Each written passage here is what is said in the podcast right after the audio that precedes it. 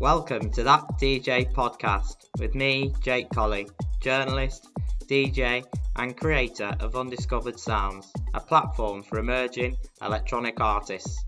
In this episode, I catch up with DJ and producer Anne Nen, who tells me about what it was like to perform at the Rugby World Cup final and get a track signed by Circus Recordings. Tell us a little bit about you and how you got from Lenny Barton to to Anne Nen and how you've got to this point.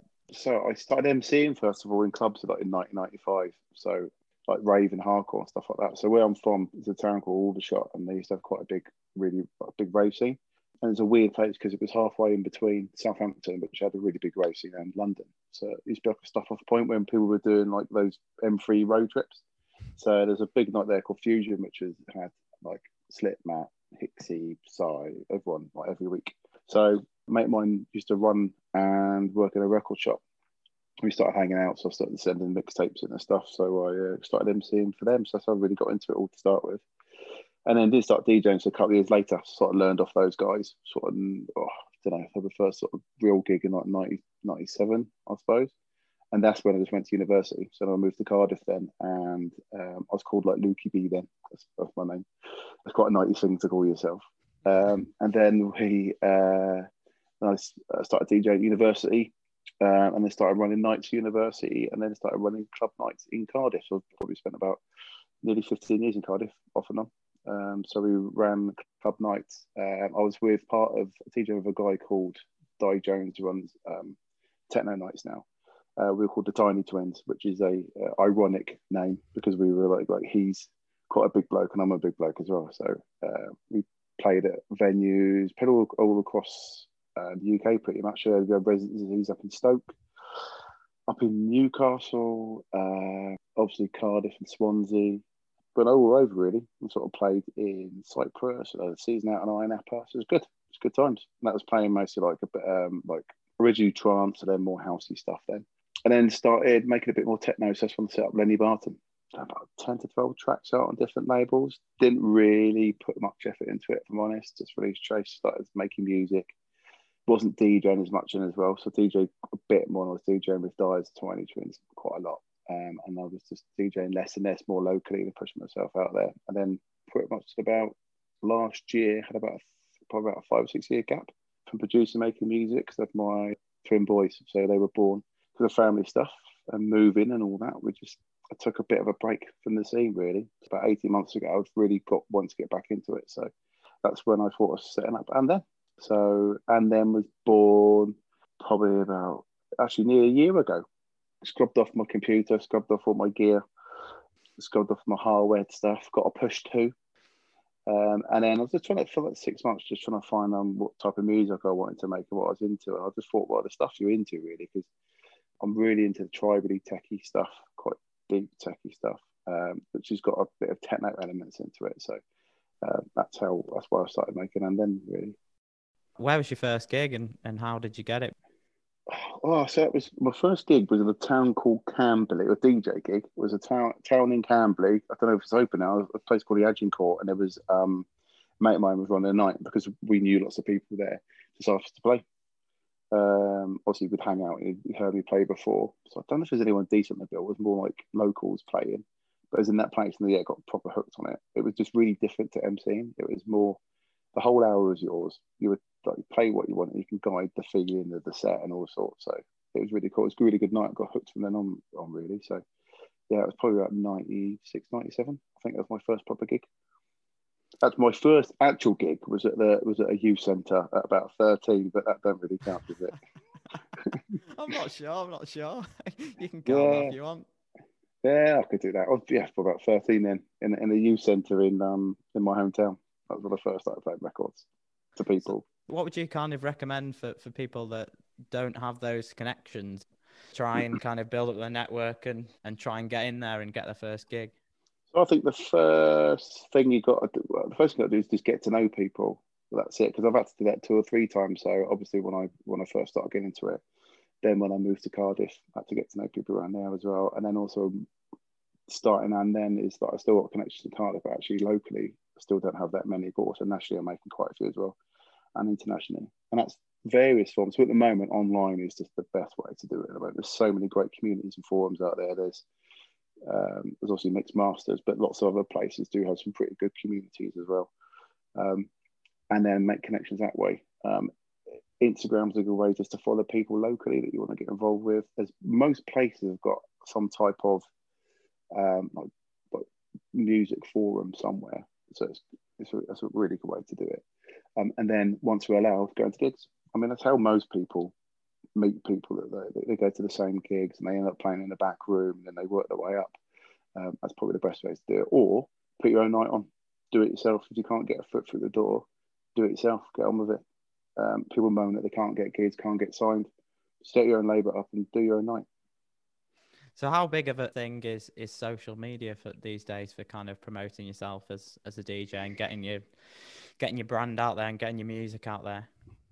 I wish it wasn't so important. It needs to be a fine balance because if you haven't got decent music or you're not a decent DJ, the, the product you're pushing is like crap people will see through it. They will do.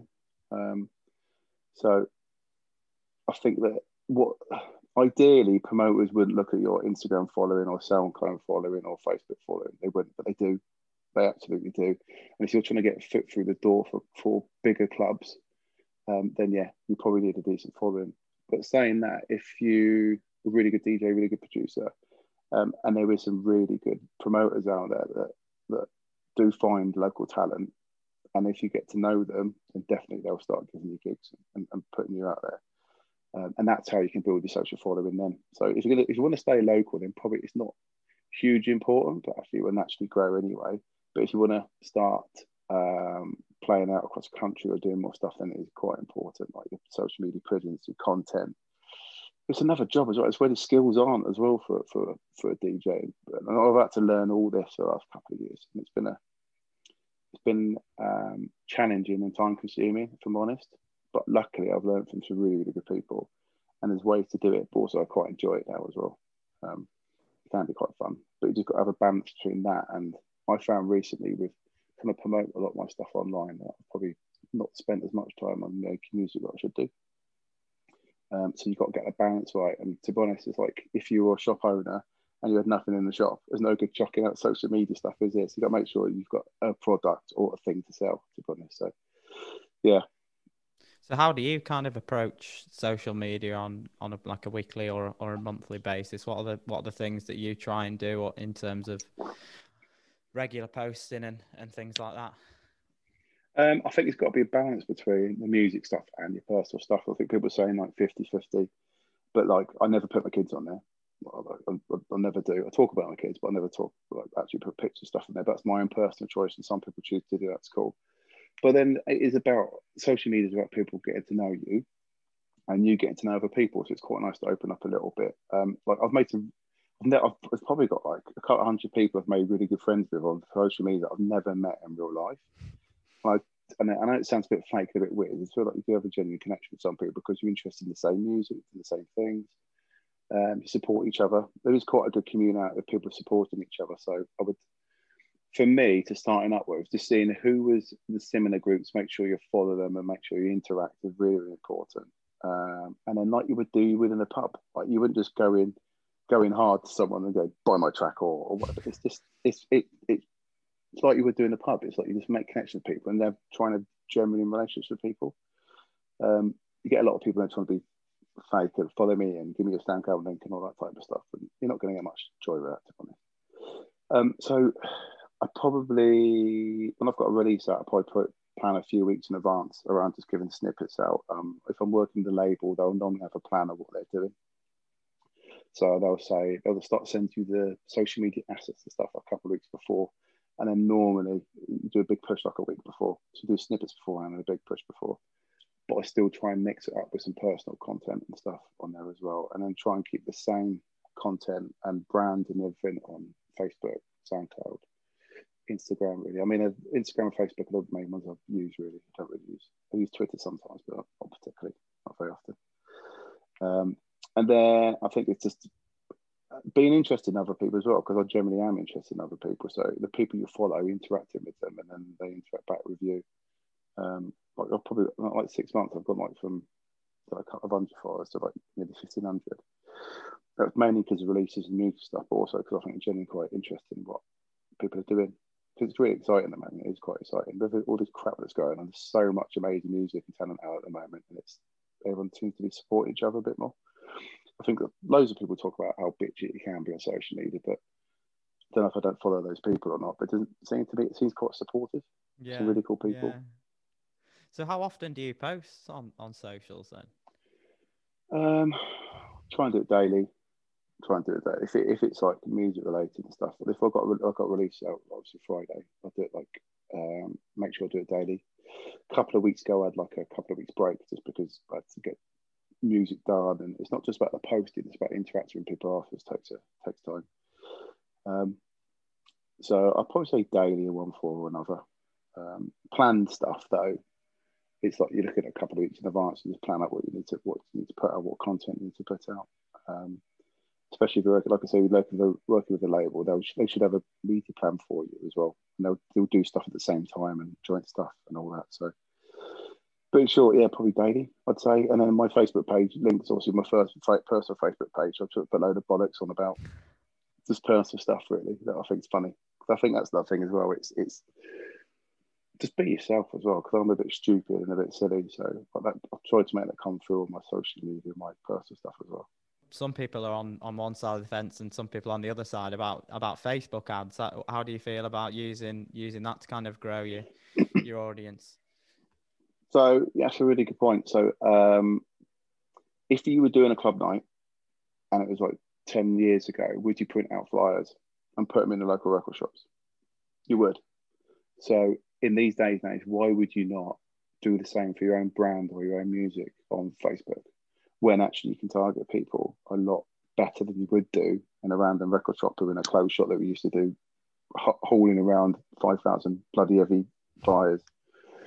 Um, so I've got no problem whatsoever. I do it, um, I probably do it for my releases and sometimes for the odd, um, like if I'm trying to build a following on something, or uh, for example, my like Instagram or Facebook or like I've only just got into Spotify really. Um, so doing um, fan tunnels and doing hyperlink links and stuff just to get followers up is, is really good, and also load stuff around different free downloads. Um, that works really really well. So doing adverts around that just to get extra fans and also emails of people because they're interested in music the best way because you you don't own your stuff on Facebook, you don't own your content on Instagram if that all went down, as in my Instagram account did about six months ago, um, you don't have any of those contacts. So you've got to make sure you follow and make sure you get people's emails. I think is really, really important. Also with their permission, and you do it through download gates or mailing lists or whatever. But then you engage those people, and those people are interested in your stuff, so they're, they're a target audience for you. So personally, I don't have a problem with Facebook accounts at all. Facebook uh, ads absolutely at all, and I think it's it's a really good way of marketing. Um, the reach on social media, organic reach on social media at the moment isn't very good. Instagram's got a bit less, Facebook has got a bit less, a bit less. So spend and it's not extortionate. Spend a couple of quid. People might be interested in music to build a brand going forward. I think is quite sensible. You would do, you know, I think what I struggled with previously when I did like Lenny Barton and the Tiny Twins and things like that, did it because it was a hobby and I'm really interested in it. I really enjoyed it didn't take it seriously. It's only now I've realised I can bring all the stuff I learned from working in my like in my jobs and university. I've never thought of transferring it into like the, the DJ world, production world, and I just started doing that. So proper planning, uh, marketing. I just didn't do bother before because it was like a hobby. You probably need to take it if you want to take it.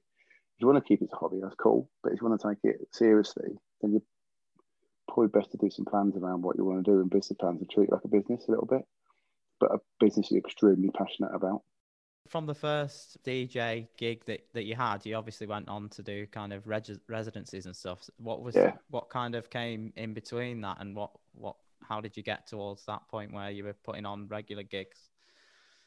Uh, so, oh, oh, so I started, yeah, so it was probably moving to Cardiff was a big thing, but then I had to start again. But it was really good. They had a dance music society, uh, and also in Cardiff at the time, um, when was it? They were put on nights on the stuff like Tony De Vit, Nick Warren. Um, so it was like some pretty big names. Um, so quite a good little community. It was based around. Also, they had a place called the Hippo Club in Cardiff as well, which was quite um, quite big for music as well. So met loads of people through clubbing and, and, and all that type of stuff. So uh, then also I started DJing Students Union, so playing everything from like I used to play on a Friday nights, playing a bit of cheese music and all that, but also we started running nights on a Saturday, and then I started playing for the, the guys that were running the proper club nights on a Thursday night, called Flirt. Um, so used to play for them like every other Thursday, which was really really cool, and that just led to more gigs in and around Cardiff then. And then when we left university, uh, people, some of the people that I'm really really close friends with today, we set up a night called Superchunk. Um, we had nights across nights across Cardiff and Swansea, Bristol, um, did a couple up in the Midlands as well. Um, so that was that was really really good. And we had DJs like we had, had a bit of Funk D'Void. Um, did joint nights with Back to Basics. Um, do we have in there? Tom Neville was like one of the big DJs at the time. Um, Phil Kieran, that was brilliant night. So yeah, it was it was really really good. But then also we had residency from other places. So we used to pay for a night uh, called Cool House.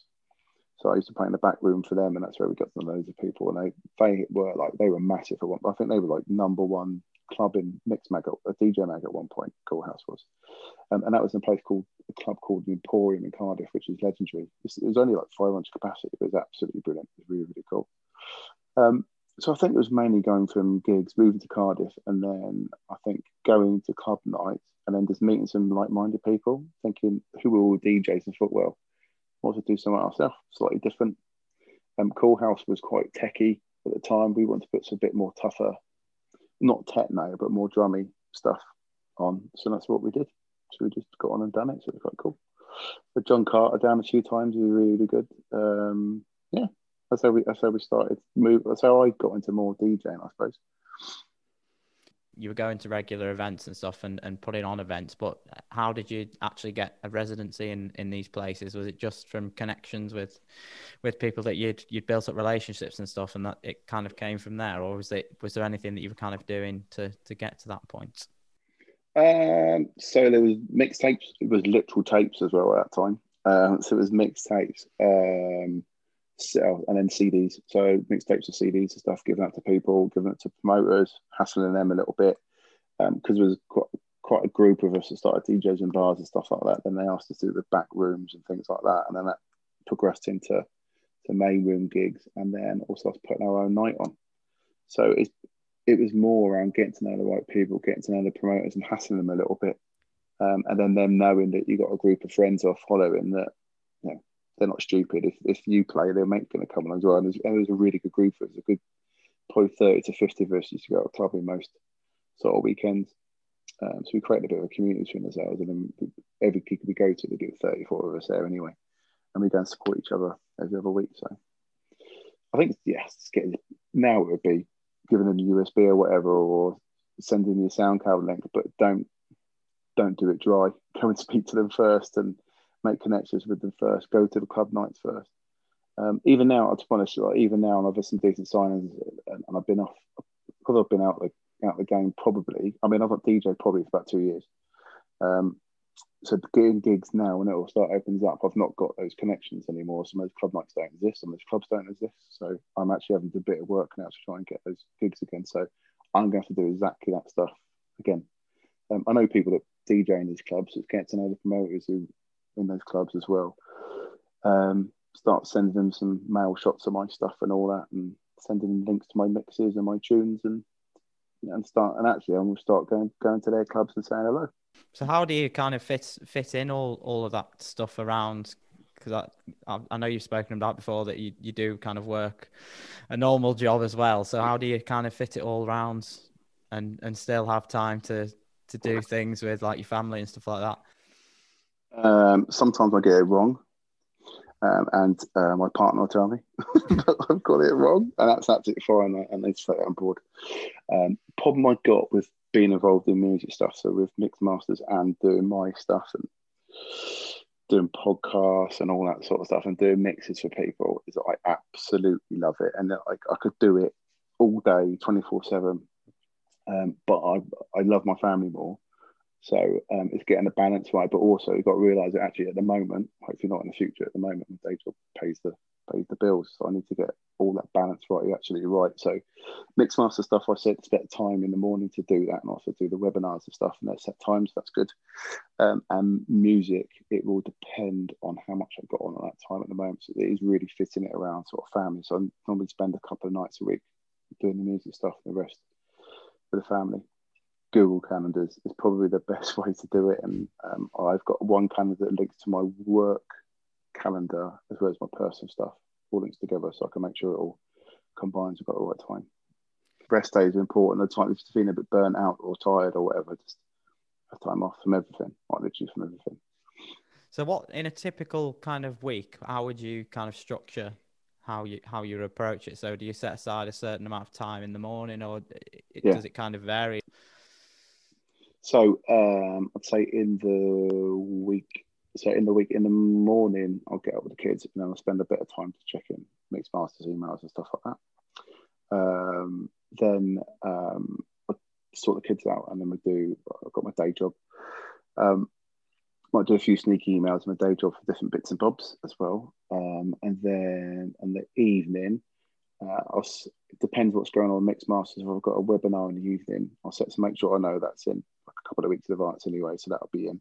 And then I'll probably have one or two evenings making music and rest with the family and make sure I spend some time with them the weekend. For people that don't kind of know know as much about the industry as you, um, how how would people kind of go about finding promoters and and would they just go to the club and say who's the promoter for tonight or what, what how would they approach it? So I think first of all, you've got to I've got to think about where you want to play. So um, do you have a specific style that you want to play? If that's the case, it makes it a bit easier. If you just want to DJ somewhere, then just go to your local place.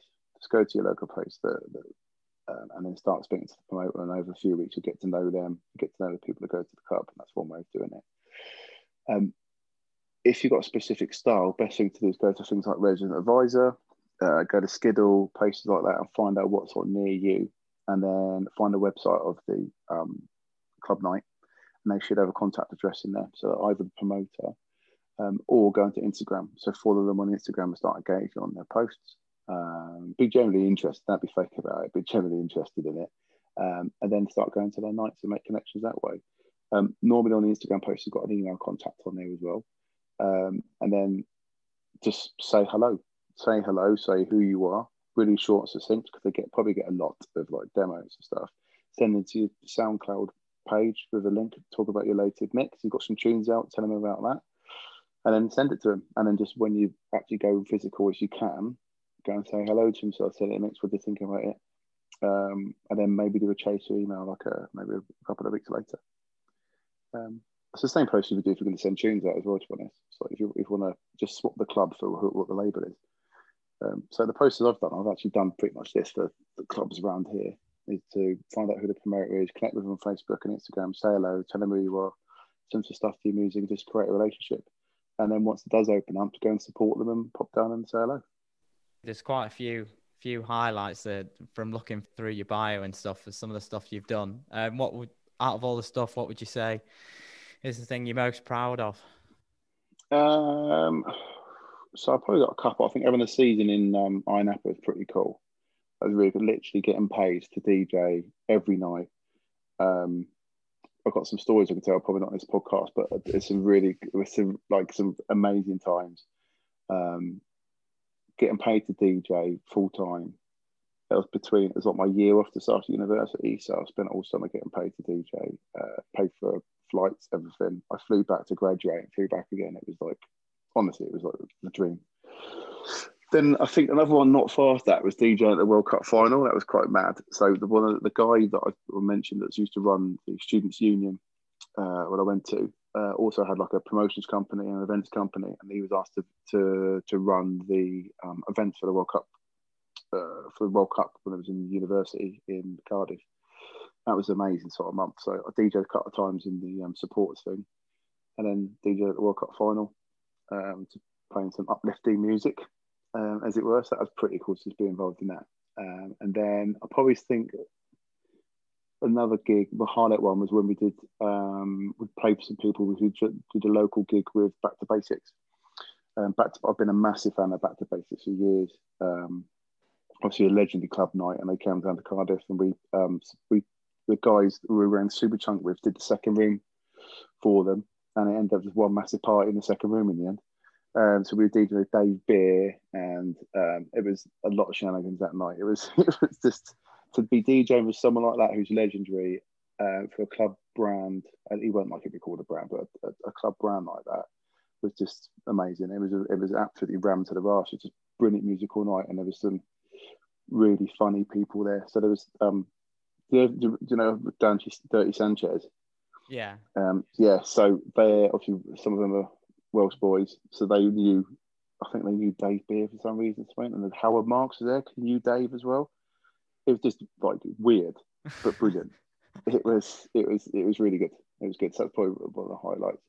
Um, and then putting our first gig on Superchunk where we had Phil Keir and Tom Neville, um, the club that we were about to do it in, literally shut. So the Emporium, we were going to do it in a shut the week before we were going to do it. So we found a new venue, Sharpish, and we ran the place to rafters on our first night. That was pretty amazing, really, really cool. And Phil Kieran's a, still is a bit of a legend, but he was a big, we were a big fan of this, of him to come and play for us was, was really, really cool. So, and he was an actual gent as well, which made it even better. So, there are a couple of highlights and hopefully a few to come.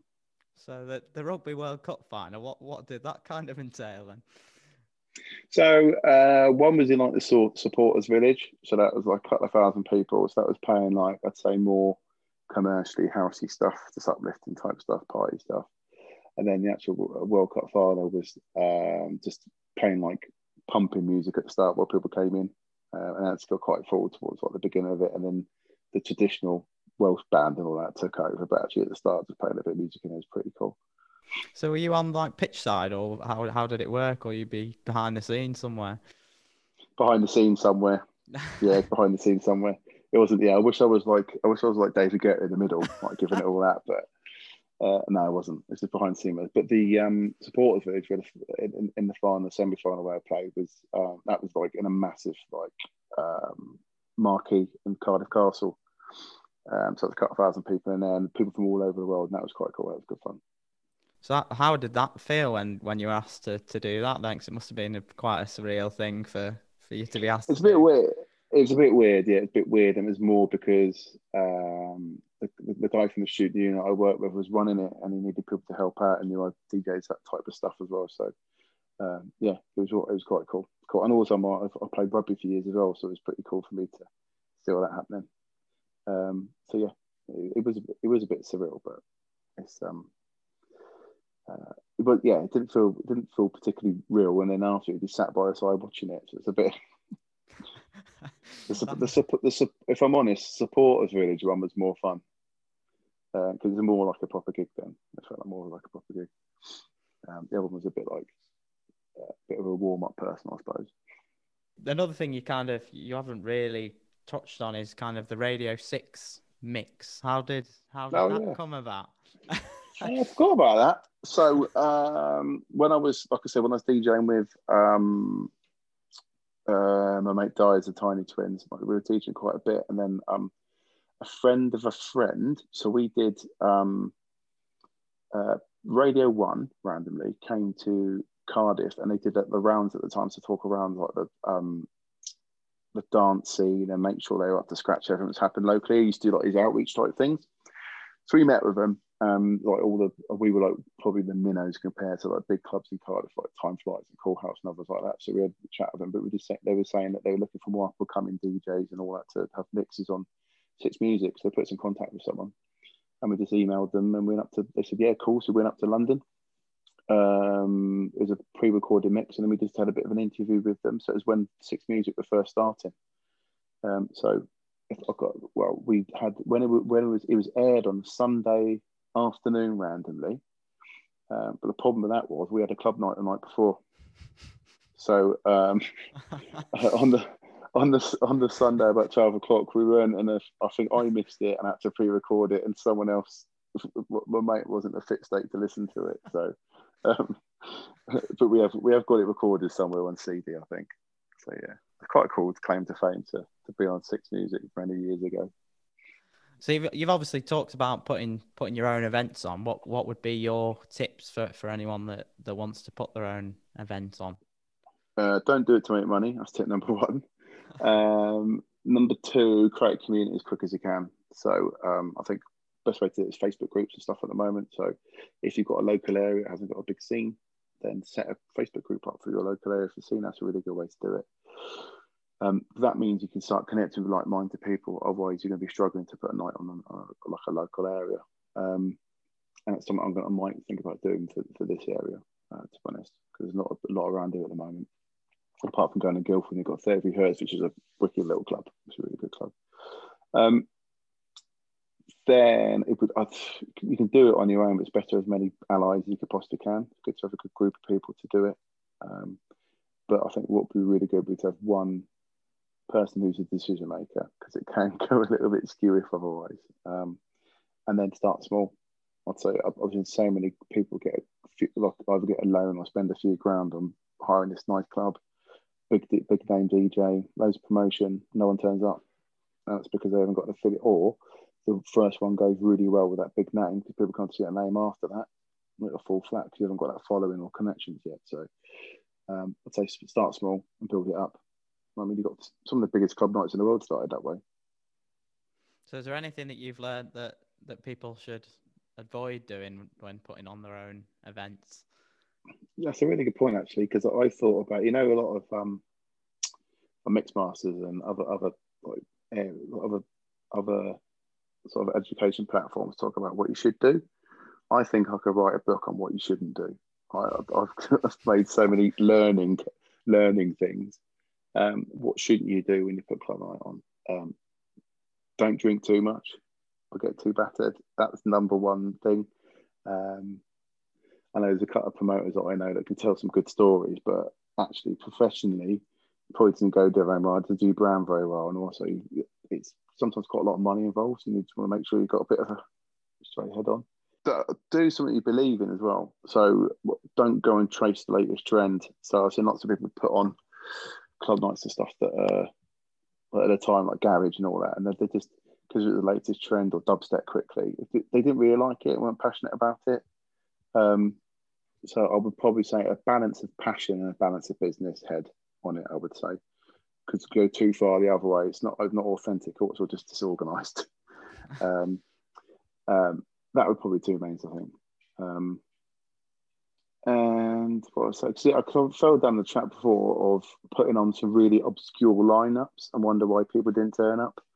Um, so I think it's good to have a balance, and that, unless you've got, unless you've created a brand where people really, really trust you, and you've got people who are going to come, whatever. But like, for example, Solid Grooves can put an event on, and they could put Boris Johnson in a TP, and people would turn up because like trust that brand. I know they wouldn't do that, but they, they would they trust that brand.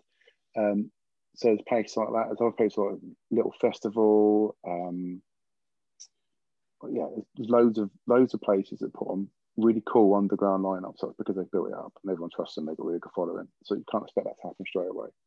So aside from kind of promoting events, what for people just starting out, what what what should they be doing to to kind of get themselves from a bedroom DJ to to kind of to the point where they're, they're actually playing gigs and stuff, what are the things that, that you would recommend they, they do straight away and, and get cracking with? Go from a, a, a, bedroom, a bedroom DJ to a club, um, get good, I think is a really, really good one.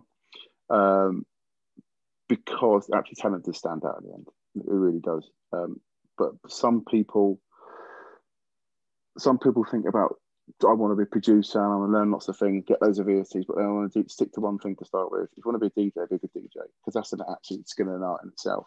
Um, so anyone now with the right tools and package can mix, but there's so much more to being a DJ around tune selection, what you play, your own style, um, playing music to people that will dance but they've probably never heard before. That's a massive skill in itself. So learn to do that. Um, then I would say if you want to if you want to uh, get bigger, then actually learning how to make music is, is quite important these days because it's very rare that you've got a DJ who does make music and vice versa. Um, and then start promoting yourself. I think get your social set up, start getting mixes out there. I mean, you don't need to be playing out to people start listening to your music, um, and then join the community. So loads of online communities where you can share mixes and, and different genres and meet people, um, and then start going to local club nights. Start meeting the right people. Um, start meeting the promoters. Um, it's hard to say about actually partying with people. Actually, does work quite a bit. So going to parties, not overdoing it, obviously. Um, making connections, making good friends. That, that, that's how you that's how you progress. Um, so, and it's a big step from going from from being a uh, like a bedroom DJ to to playing in a club, but it's a bit of a journey. You're not you're not going to suddenly go from being a DJ to headlining some club night. So you've got to you've got to play at local bars and just got some gigs at local bars. Play maybe sometimes music you don't want to play, just get a foot in the door, um, and then work your way up in your local club, start making right connections. Spot on. Thank you very much. So where Sorry, where can where where do we find you on on socials and stuff? What what are your handles and and stuff like that? Uh, on Instagram is um, and then underscore Lenny Barton. Uh, on Facebook it's and then Luke and then uh, SoundCloud is and then I don't think I'm on anything else. Yeah, I'm on the other things, but it's probably three main ones that I use as well. Mixcloud is and then Luke as well. Um, so yeah, make sure you come and say hello if you just, just be good to be good to say hello. No, absolutely, spot on. So you've got a release Thanks, coming man. out, release coming out now, haven't you? Um, yes, just come out, just come out, and you've got another one with Circus. When's when's that coming out then? So um, just had one out on Friday, so that was the 30th of April. Um, it's also my mum's birthday, so I remember it, and also the day before my my um, boy's birthday as well. So that's cool. And that's on Shapeshift Records. It's called Plain Sight it's going up the charts as we speak, so it's quite good. It was went straight into the top 100 with pre-sales, so that's pretty cool. That's really really cool, um, and it's one of my favourite tracks I've ever made. Um, and literally, I made every single sound from scratch on there, and I worked with a vocalist to do the. And I've I rarely work. I've worked with a couple of vocalists before, but this is one that's worked really really well. So I'm really proud of this track. It's a personal favourite of mine. Um, I've got another one coming out in the 30th of May, which is also on Shapeshift Records. Um, that's got more of a tribal feel to it. It's called Tribal Business, obviously. Um, that's quite cool. And then the one with Circus is going to be out in uh, in the summer. I've not got the dates confirmed yet because actually they've been a bit busy with things at the moment, putting pilot shows on and stuff like that. So, but I'm really excited because I've been a massive fan of Yousef for for years. So I remember seeing him playing Cool House at the early 2000s. He was like blowing me away then. So to also follow his career and socials as well. So to be on that label now is is like a, pretty much a dream of mine. So I'm really, really, really, really happy to be there. That's, that's one. That's one of my target labels ticked off my list. I've got a couple more to go. Thanks to my guest, and then, and thank you for listening to the first episode of that DJ podcast. If you enjoyed it, please leave a rating and subscribe. To listen to and then's exclusive mix for undiscovered sounds, visit undiscoveredsounds.com.